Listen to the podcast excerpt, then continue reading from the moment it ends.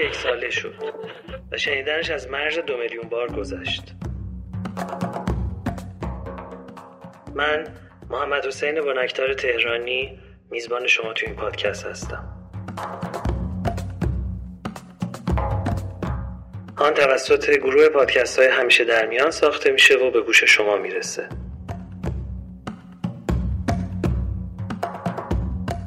شرکت دادگستر اصر نوین های وب هم صاحب امتیازشه.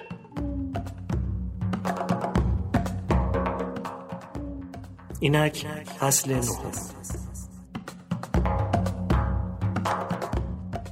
این قسمت امام هشتم علیه السلام از مدینه تا مرو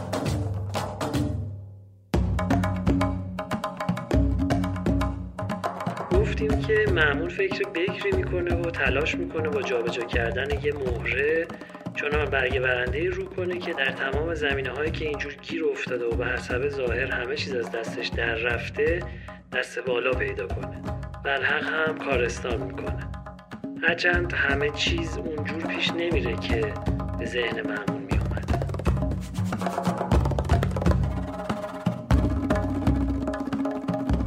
معمون علی ابن موسرزا رو به مرو نزد خودش می‌بره و ایشون رو که 22 سال بزرگتر از خودش هست ولی عهد خودش اعلام می‌کنه.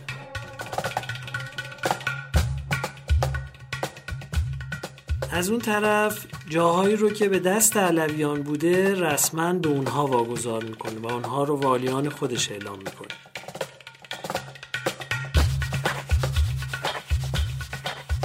لباس سبز علوی رو جایگزین رخت سیاه عباسی می‌کنه. اجازه میده که سیلی از سادات و شیعیان وارد سرزمین ایران بشن. همینجا بگم که سادات موسوی و امامزاده ها در تمام این مسیر تا به مر علت حضورشون همینه. که البته تارومار هم میشن توسط نیروهای امنیتی عباسی اغلب شهید میشن یا به کوه و مناطق صعب العبور میگریزن. اعلام بیزاری می‌کنه از متن معاویه و مجازات تعیین می‌کنه برای کسانی که علی علیه السلام رو سب می‌کنه. برتری امام علی رو بر خلفا اثبات می‌کنه در جمع علما و اون رو اعلام رسمی هم می‌کنه.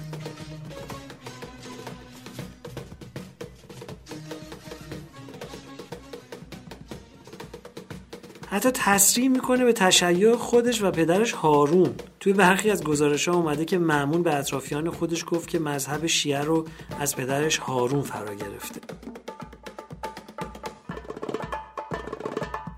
وقتی که ازش می‌پرسن که اگه هارون عباسی شیعه بوده چرا اهل بیتو میکشته؟ معمون در جواب اونها میگه الملک و عقیم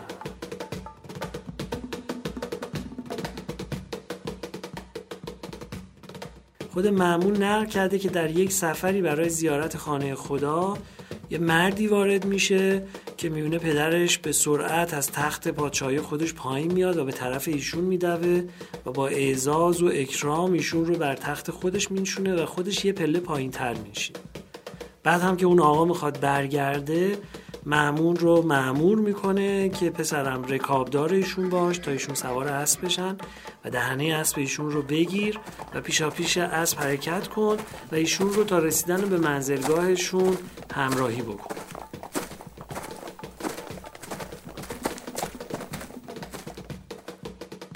معمون میگه وقتی برگشتم از پدرم سوال کردم که ایشون کی بود که شما انقدر بهش احترام گذاشتین؟ هارون بهش میگه که او کسی هستش که صاحب این حکومته.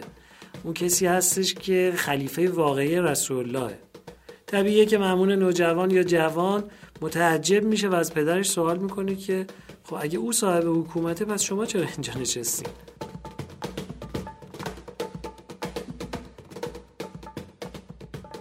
هارون هم در جوابش بهش میگه که الملک و عقیم. حکومت پدر و فرزند نمی‌شناسه. او که هیچی. تو هم اگه بخوای مانع حکومت من بشی تو هم از سر راه خودم بر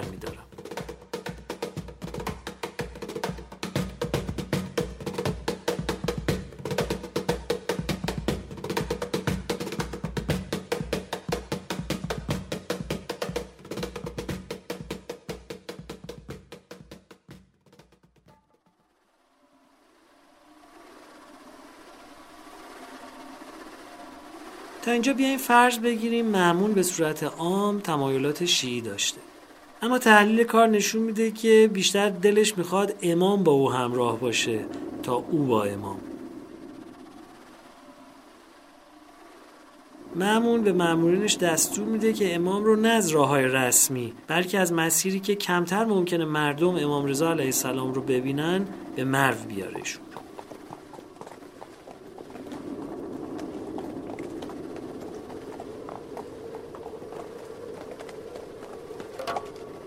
من برای بررسی مسیر تشریف فرمایی امام هشتم علیه السلام به مرو از تاریخ شمسی اینجا استفاده می‌کنم.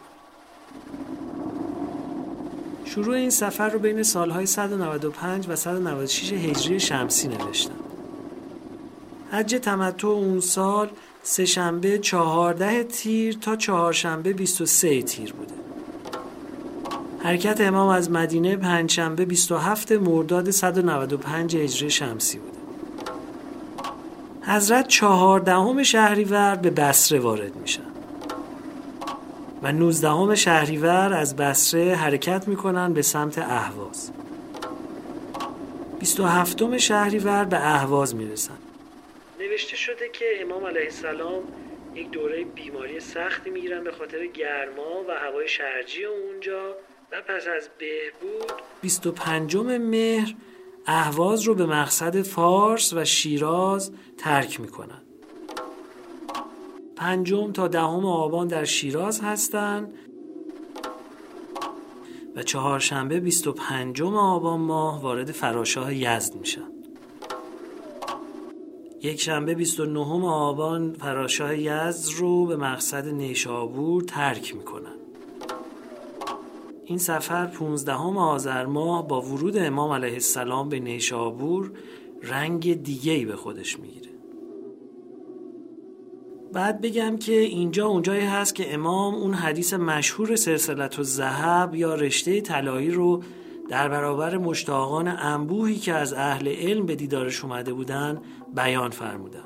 کلمت لا اله الا الله حسنی فمن دخل حسنی امن من عذابی نقل شده که مرکب حضرت مقداری حرکت می‌کنه. حضرت پرده ای رو که در برابر دیدگانشون بوده کنار می‌زنن و میفرمایند که به شرطها و شروطها و انا من شروطها. کلمه لا اله الا الله دژ و حساریه پس هر کس که به اون دژ و حسار وارد بشه از عذاب الهی در امان خواهد بود. بعد که جلوتر میرن میفرمایند که و این شروطی داره و من علی ابن موسی رضا یکی از اون شرط ها هستم. در صورت امام نهم دی نیشابور رو به مقصد توس ترک می‌کنن و اتفاقات خیلی جالب توجهی در توس اتفاق میفته که من به همه عزیزان توصیه می‌کنم اون رو مطالعه بکنم.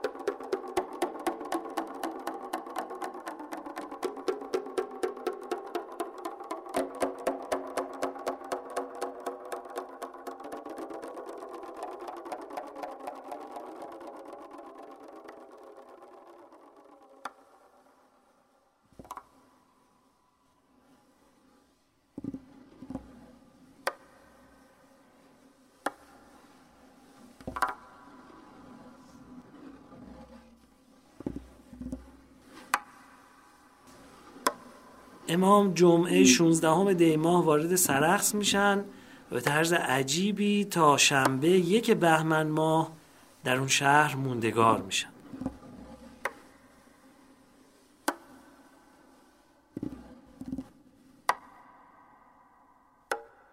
نکته جالب مدت زمان زیادی هست که امام در سرخس موندن فکر می‌کنین علتش چیه؟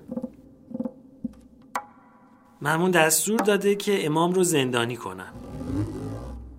گفتم ممون حتی اگه شیعه هم بوده باشه امام تا وقتی به کارش میاد که در انجام نقشه هاش او رو یاری رسون باشه. نه اینکه او یاری رسانه امامش باشه.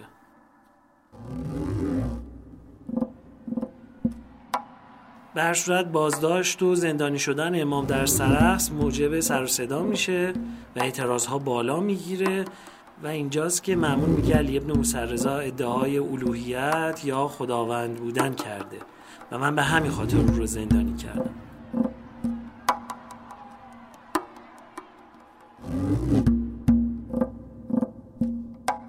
خب نکته جلب توجه این هستش که 6 روز بعد یعنی جمعه هفتم بهمن ماه که امام وارد مرو میشن به همون کسی که به گفته معمون ادعای الوهیت کرده بود خلافت رو پیشنهاد می‌کنه معمون و وقتی که اون نمیپذیره ناچارش می‌کنه که ولیعهد خودش باشه. دوشنبه هفتم رمضان یا چهاردهم فروردین ولایت عهدی امام هشتم علیه السلام اعلام میشه. و همگان با ایشون یکی یکی بیعت می‌کنن. و می‌دونین سکه به نام امام ضرب میشه و سکه ها هم الان موجوده که به راحتی می‌تونین عکسش رو جستجو کنین و پیدا کنین.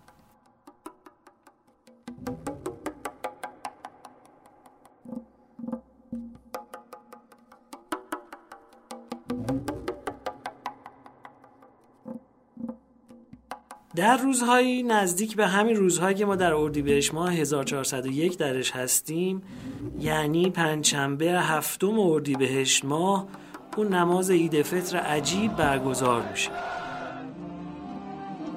نماز رو هم می‌دونین حضور پیانبرگونه امام باعث میشه که اهل دستگاه همون شکوه و جلال خودشون رو کنار بگذارن و به دنبال امام با پای پیاده حرکت کنن مطابق سنت رسول الله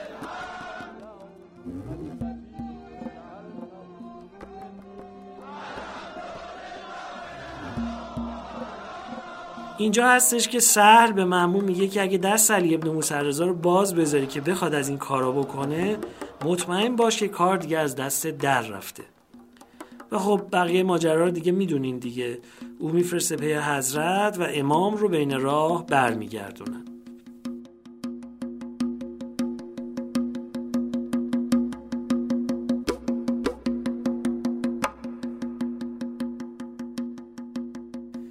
حساب و کتاب معمون درست بوده.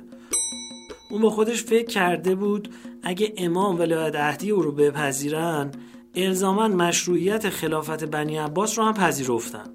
یعنی با قبول امام خلافت عباسی هم رسمیت پیدا کرده. مورد دوم زیر نظر داشتن امامه. معمون با آوردن امام رضا در تشکیلات خلافتش فعالیت های اون حضرت رو مهار و محدود می‌کنه و اون حضرت دیگه نمی‌تونه خودش رو امام معرفی کنه. چیزی که قبلتر گفتیم که برخلاف مثلا رویه امام صادق علیه السلام که پنج نفر رو به عنوان وسیع خودشون اعلام کردن تا معلوم نباشه جانشین واقعیشون کیه امام هشتم علیه السلام این کار رو از ابتدا نکردن. و به مجرد شهادت امام کاظم علیه السلام اعلام امامت کردند و به سراحت همه جا این رو به آگاهی همه میرسوندن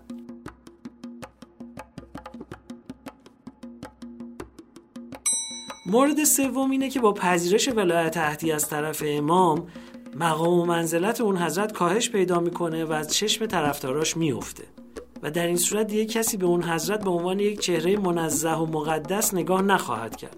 چون باور عمومی این بوده که اهل حکومت و اهل سیاست نادرستن و حالا که علی ابن موسی رضا این سمت رو پذیرفته دیگه اون جایگاه قبلی رو نمی‌تونه در نظر مردم داشته باشه.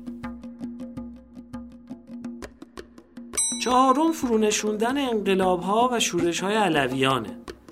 از جمله عللی که باعث شده معمون در انتقال امام علیه السلام مصمم باشه حراسش از شورش های علویان بر ضد آل عباس بوده که تو اکثر شهرهای عراق و یمن و حجاز این درگیری ها در جریان بوده از طرفی هم علویان از احترام و گرامی داشت مردم برخوردار بودن و نفوذ گسترده بین توده ها و دسته ها و طبقه های اجتماعی داشتند.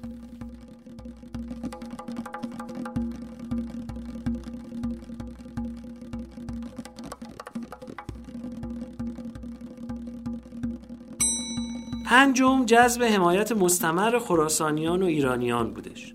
از اونجایی که مردم ایران و خراسان به آل علی محبت و علاقه وافری داشتن و این علاقه رو در طول مسیر امام رضا در منازل و شهرهای مختلفی که ایشون توقف فرمودن بروز دادن معمون می‌خواست با جلب امام به خراسان از این نیرو هم در جهت اهداف خودش بهره ببره.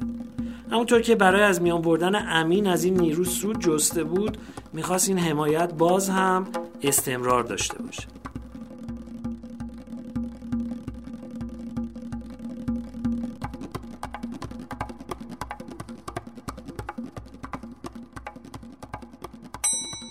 مورد چیشم که کمتر در تاریخ تحلیلی بهش توجه شده موازنه که با حضور امام در مرو صورت می گرفت و تبدیلش می‌کرد به یک اهرام فشار بر علیه آل عباس که بهشون بفهمونه که اگه بخواین از من دوری کنین من به بنی هاشم بیشتر میدون میدم و دست اونها رو بازتر می‌گذارم.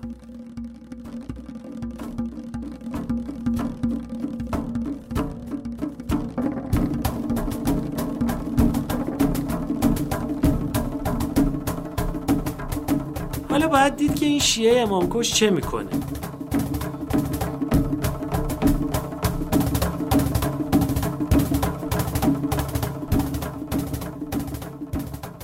پس از اون که معمون تونست قیام های علویان رو مهار کنه و خلافت خودش رو به یه ثبات نسبی برسونه سیاست های حکومت خودش رو تغییر داد. تغییر سیاست اون توی چند مورد آشکار شد. کنار گذاشتن شیوه ایرانی و مشاوران ایرانی در حکومت داری. که توی راه بغداد فضل ابن سهل یا ریاستین رو از بین می‌بره. بازگشت به آین عربی و توجه به بغداد پایتخت پدران خودش. که خب با وجود امام علیه السلام نمی‌تونسته این کار رو بکنه. و همین خاطر در توس امام رضا علیه السلام رو به شهادت میرسون البته این پایان ماجرا نیست. وقتی که به بغداد می‌رسه ابتدا عزت و احترام به امام جواد می‌گذاره و حتی فدک رو پس از سالها آل علی برمیگرده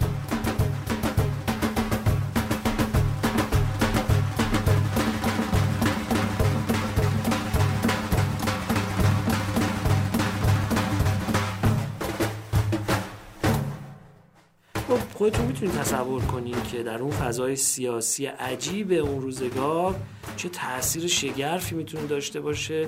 اعلام این در میون آهاد ملت مسلمان که خلیفه فدک رو که پس از قصبش این همه ماجرا در عالم اسلام به وجود آورده برگردونده به بنی هاشم و این حق رو برای آل علی مشروع دونسته و به خلاف سنت شیخین و خلفای گذشته فدک رو به اونها برگرده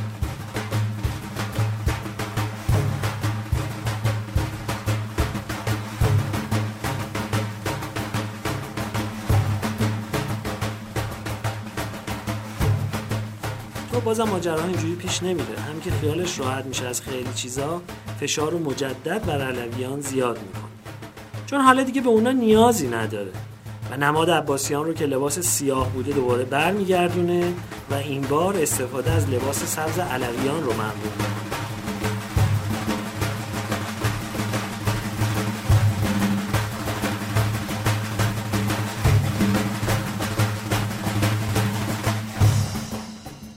همه این حرفا رو زدیم. حتی فرض گرفتیم که هارون و معمون هم بنا به اون نقش بودن و رویدادها رو از این منظر تحلیل کردیم. اما بیان یه فرض دیگه هم بکنیم.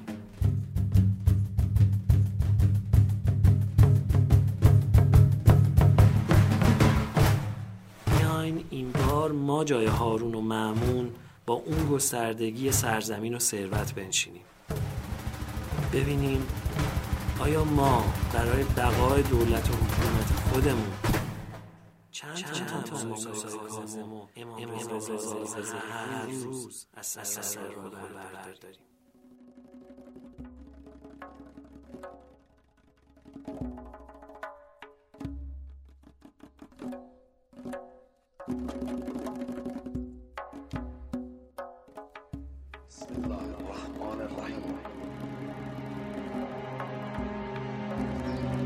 سلام علیکم. سلام علیکم السلام علیک یا ابا عبدالله. السلام علیک یا ابن رسول الله امروز نباید زیاد حرف زد. امروز باید کوتاه حرف زد. چرا که امروز روز حزنه امروز باید گریه کرد. باید گریه کرد برای شهادت کسی که هیچ وقت دلش نلرزید. برای شهادت کسی که به دشمنانش گفت اگر دین ندارید آزاده باشید. برای شهادت کسی که سالار شهیدان بود. آرزو می کردیم که در روز آشورا بودیم.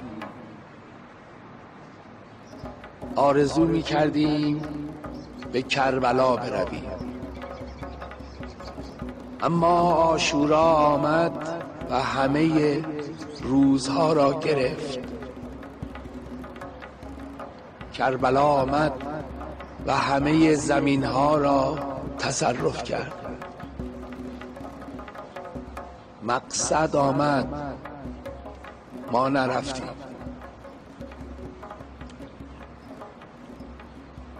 ما دلمون رو گره می‌زنیم به همه چیز. دلمون رو گره می‌زنیم به این به اون. وقتی این و اون میلرزه دل ما هم میلرزه. دلمون رو گره بزنیم به خدا. وقتی عالم بلرزه دل ما نمیلرزه. مثل دل امام حسین در روز آشورا که نلرزید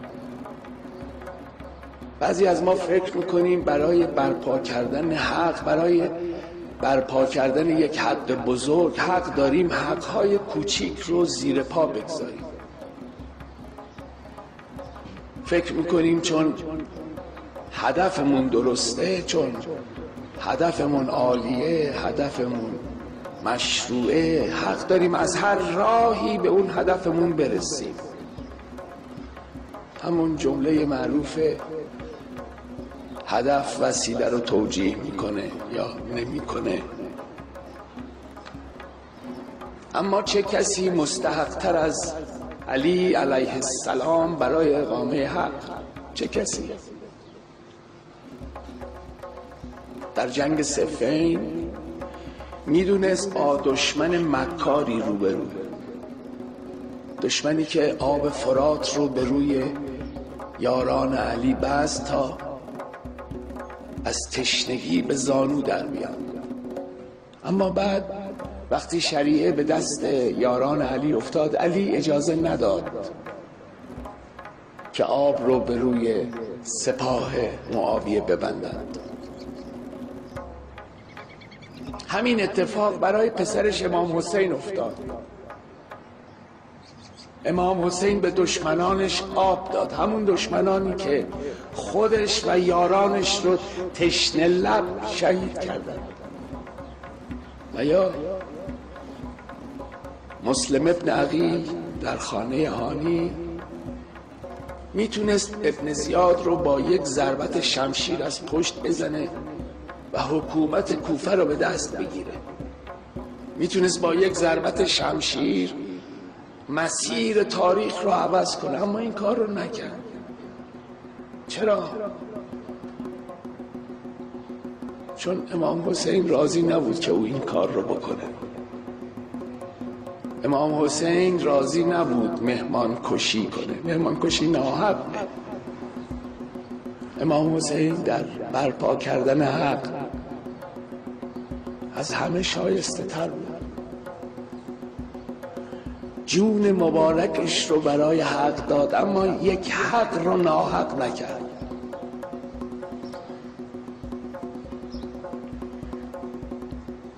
امروز نباید زیاد حرف زد باید حرف رو کوتاه کرد. امروز روز حزن. خداوند میفرماید رحمت من بر غضبم سبقت دارد. چه خدای مهربانی. چه کسی رو می‌شناسید؟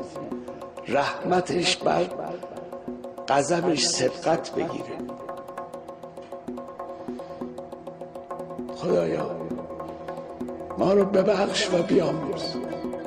یا امام حسین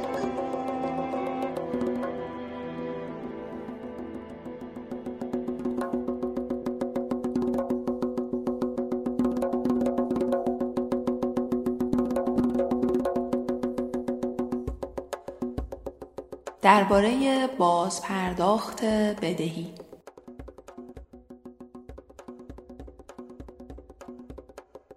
حسن ابن علی ابن رباط میگه از امام صادق علیه السلام شنیدم که میفرمودن هر کس بدهکار باشه و نیت پرداخت اون رو داشته باشه دو تا ملک از سمت خدا همراهشن و برای ادای امانتش او رو یاری می‌کنن یعنی بهش کمک می‌کنن که بتونه امانتش رو ادا کنه. و هر چقدر از نیتش کم کنه اون دوتا ملک هم در همراهی خودشون از او کم می‌کنن.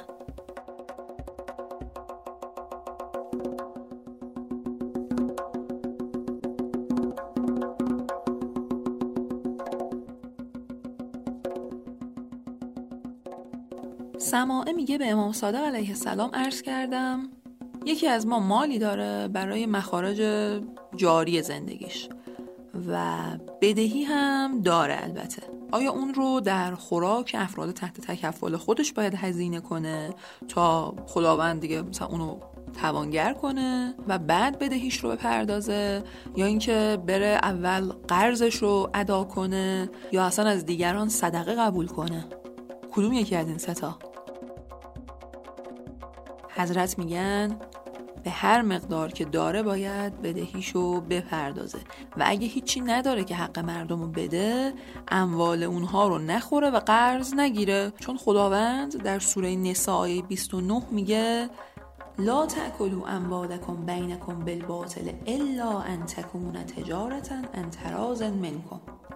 یعنی اموال یکدیگر رو به روش باطل و نادرست نخورید مگر اینکه اون رو از راه تجارتی که مبتنی بر رضایت طرفین باشه به دست آورده باشید. و اگه چیزی نداره که بتونه قرضش رو بده اصلا خودشو مقروض نکنه قرض نگیره. و اگه بره در خونه های مردم و بگرده اونا باید یکی دو لقمه غذا و مثلا یکی دو خورما و اینا بهش بدن. و اگه ولی هم داشته باشه که بعد از مرگش بدهی اونو بده در این صورت می‌تونه قرض کنه. در حالی که خداوند برای خودش هم ولی گذاشته تا وعده های خودش رو یک به یک اجرا کنه. پس بر ما هم هست که وعده هایی که میدیم رو اجرا کنیم.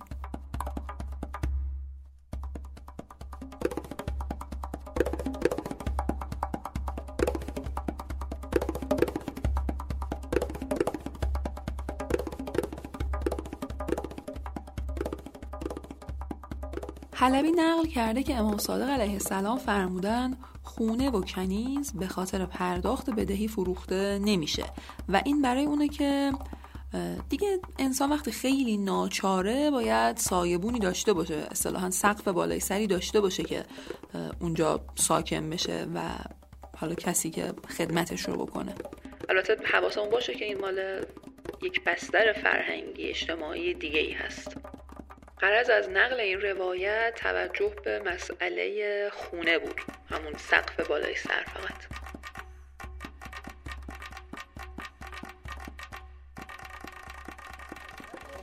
خدا خیرتون بده. اگر چیزهایی که میگید انجام بشه شما در واقع هم کارآفرینی کردید هم باعث رشد و آبادانی شهر شدید. چیزی رو که من نمی‌فهمم اینه که وقتی شما با پول مردم ساخت و ساز می‌کنید چرا باید مشکل مالی پیدا بکنید آقا شما که غریبه نیستیم ما شرکت با سرمایه اولی خیلی کمی شروع کردیم. واسه همین مجبور شدیم یه قسمتی از پول زمین و قصه که از مردم گرفتیم پرداخت کنیم واسه همین هم این مشکل پیش اومد. خب بیا حالا شما چه می‌دونم گرونی دستمزد کارگر و مسائل اینا رو هم بهش اضافه بکنید اینا هم کار خرابتر کرد. خواستیم با بانک وارد مشارکت بشیم که اونم نشد. اونم جداگانه دارن واسه خودشون ساخت و ساز می‌کنن. خب شما وقتی که به یک پروژه به این بزرگی دست می‌زنید چنین مشکلاتی رو پیش بینی نمی‌کنید خب قابل پیش بینی نیست آقا جون. هر روز یه قیمتی داره. هر روز داره هی گرونتر میشه. واسه همین هم ما به این وام نیاز داریم. وام واقعا می‌تونه مشکل ما رو حل بکنه. این رئیس بانک هم مرد بدی نیست. به حال به حسب اعتمادی که به شما داره زمانتتون براش قابل اعتباره. یعنی در واقع اونها به خاطر شخص من و موقعیت من حاضرند که چنین وامی رو به شما بدند. پسرم تو خودت بهتر می‌دونی. فقه و زمان این اجازه رو به من نمیده. من اجازه ندارم به خاطر شهرت نسبیم یک چنین پروژه ای رو زمانت بکنم. نه نه. آقا جون وامو که داره به خاطر اعتبار شرکت به ما میده. ولی خب روال قانونیشه دیگه. وام می‌خوای بگیری بعد زامن معتبر معرفی بکنی. فقط همین. یعنی در واقع شما می‌خواید با پول مردم هم پول زمین رو بدید هم پول ساخت و ساز رو بدید هم بعدا اقساطتون رو پرداخت کنه. این این شدنیه؟ بلان جون من فکر اینجاش هم کردم. ما تصمیم گرفتیم که یه سری از این خونه ها رو ببینیم. اینجا رو. خونه های اینجا رو تصمیم گرفتیم که زودتر آماده بکنیم. همینجور می‌تونیم زودتر به مردم تحویل بدیم. خب قسطاشو زودتر می‌گیریم. برای همین پول دستمون میاد. این قسطای بانک رو پرداخت می‌کنیم. واسش من نصب کردم. با اولین سودی هم که از شرکت کردیم یه کار خیره رو انجام بدیم. البته زیر نظر شما.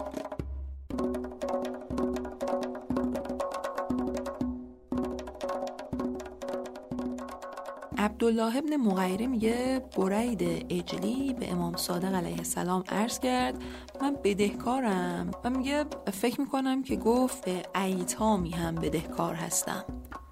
و میترسم که اگه باغ و خونه خودم رو بفروشم دیگه اصلا دست خالی بشم.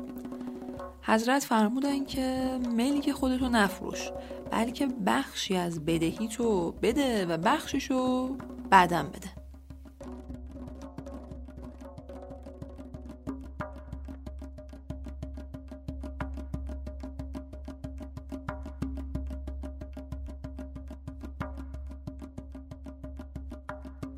عمر ابن یزید میگه یه نفر برای گرفتن قرض از امام صادق علیه السلام خدمت ایشون رسید. منم اونجا بودم. حضرت به اون طرف گفتن که ما امروز چیزی نداریم. اما انشاالله برای ما خطر و وسمه. دو تا گیاهی که مثل حنا برای خذاب کردن محاسن ازشون استفاده می‌کنن. میارن و اگر اونا رو آوردن من از طریق اونا قرض تو رو میدم. میگه که اون مرد گفت به من یه وعده مشخص بدید شما. میگه حضرت گفتن چجوری به تو وعده بدم در حالی که امید من به چیزیه که خودم بهش نمی‌تونم حساب مشخصی داشته باشم. امید مشخصی ندارم. یعنی ناامیدی من بیشتر از امیدواری منه. باز یعنی رو چیزی وعده بده که نقده نسیه چجوری میشه به نسیه امید داشت؟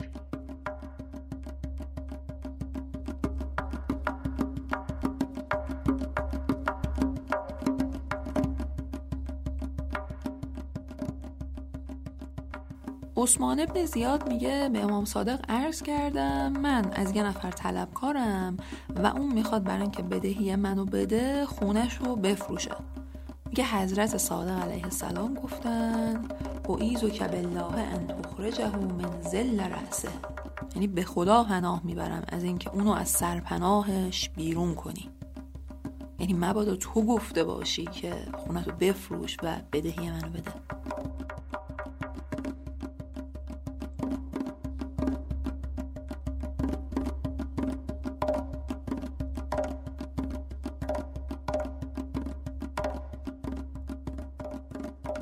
ابو بسیر میگه امام صادق علیه السلام به نقل از رسول الله فرمودن که بدهی سه قسم هست. اول کسی که وقتی قرض میده مهلت میده و وقتی که قرض می‌گیره می‌پردازه و امروز و فردا نمی‌کنه که این به نفعمونه و به ضررش نیست. دوم کسی که وقتی به دیگری قرض میده کامل می‌گیره و وقتی قرض می‌گیره کامل پس میده که این نه به ضررشه نه به نفعشه. سوم کسی که وقتی قرض میده کامل می‌گیره و وقتی قرض می‌گیره امروز و فردا می‌کنه که این به ضررشه نه به نفعش. خیلی روایت جالبیه. در واقع داره میگه اونجایی که فکر می‌کنی زیاد گرفتی اونجا ضرر کردی. و اونجا که فکر کردی کم گرفتی اونجا ضرر نکردی.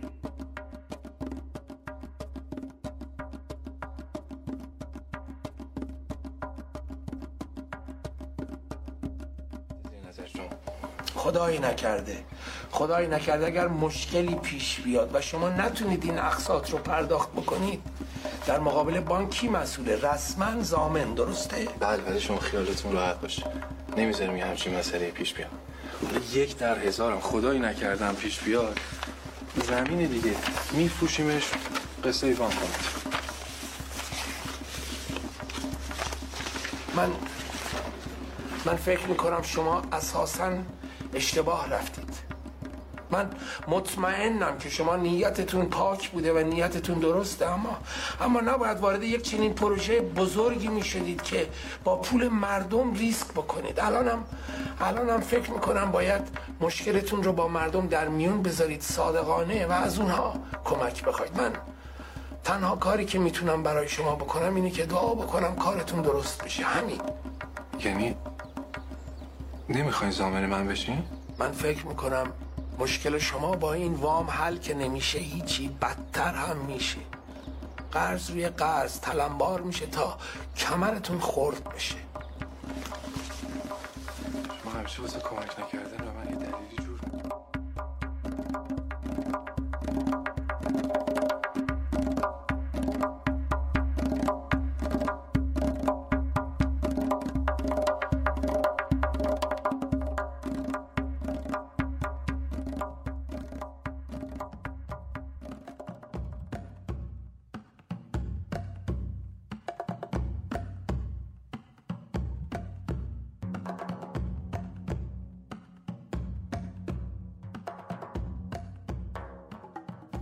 اسماعیل ابن جابر میگه که امام صادق این نامه‌ای که قرار با هم بخونیم رو به یارانشون نوشتن و به اونا فرمان دادن که اون رو به هم درس بدن و مطالعهش کنن و درباره زوایای اون به خوبی تحمل بکنن و بعد اون رو به کار ببندن و در زندگیشون بهش عمل بکنن. اونا هم هر کدوم یه نسخه از این نامه رو توی خونهشون جایی که نماز میخوندن همیشه نگه میدارن و همیشه بعد از نماز اون رو میخوندن و تلاش می‌کردن که بهش عمل کنن.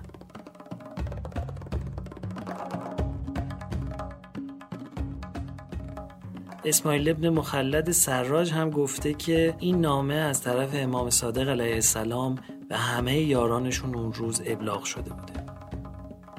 ما هر شب بخشهایی از متن اون نامه رو که امام صادق علیه السلام به شیعیان و پیروان خودشون نوشتن با هم مرور می‌کنیم.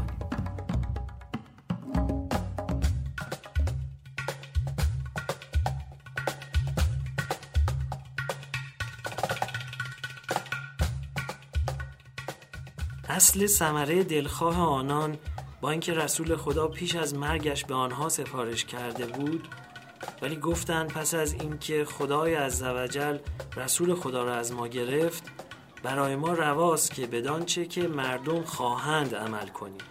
اکنون که خدا رسولش را از ما گرفته است با آن سفارشی که او به ما کرده و دستوری که به ما داده گرچه خواست مردم مخالف نظر خدا و رسولش باشد کسی نیست که بر خدا دلیرتر باشد و گمراهیش آشکارتر باشد از اینکه این روش را در پیش گرفته و پنداشته که برای او رواست به خدا که خداوند بر خلقش حق دارد که از او فرمان برند و پیرو فرمانش باشند در زندگی محمد و پس از مرگش.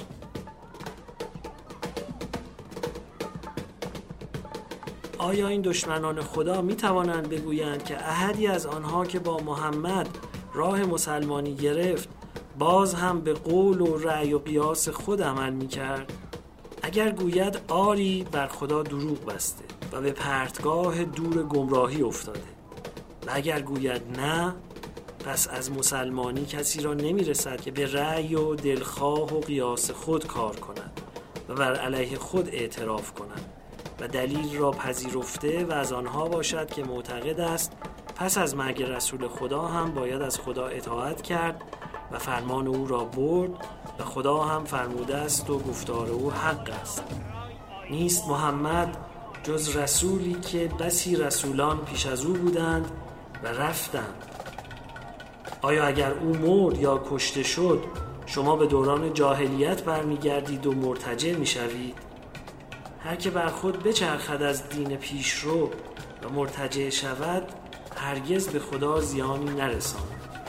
و خدا به زودی شاکران را پاداش دهد. آیه مبارکه 144 سوره نورانی آل عمران.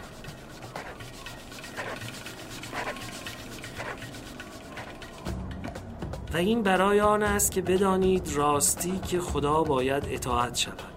و فرمانش پیروی گردد در زندگی محمد و پس از مرگ او و چنان که هیچ کدام از مردم را نرسد در زندگی محمد به دلخواه و رأی و قیاس خود که مخالف امر و فرمان محمد بوده است عمل کند همچنین برای هیچ کدام از مردم روا نیست که بعد از محمد به دلخواه و رأی و قیاس و سنجش خود عمل کند.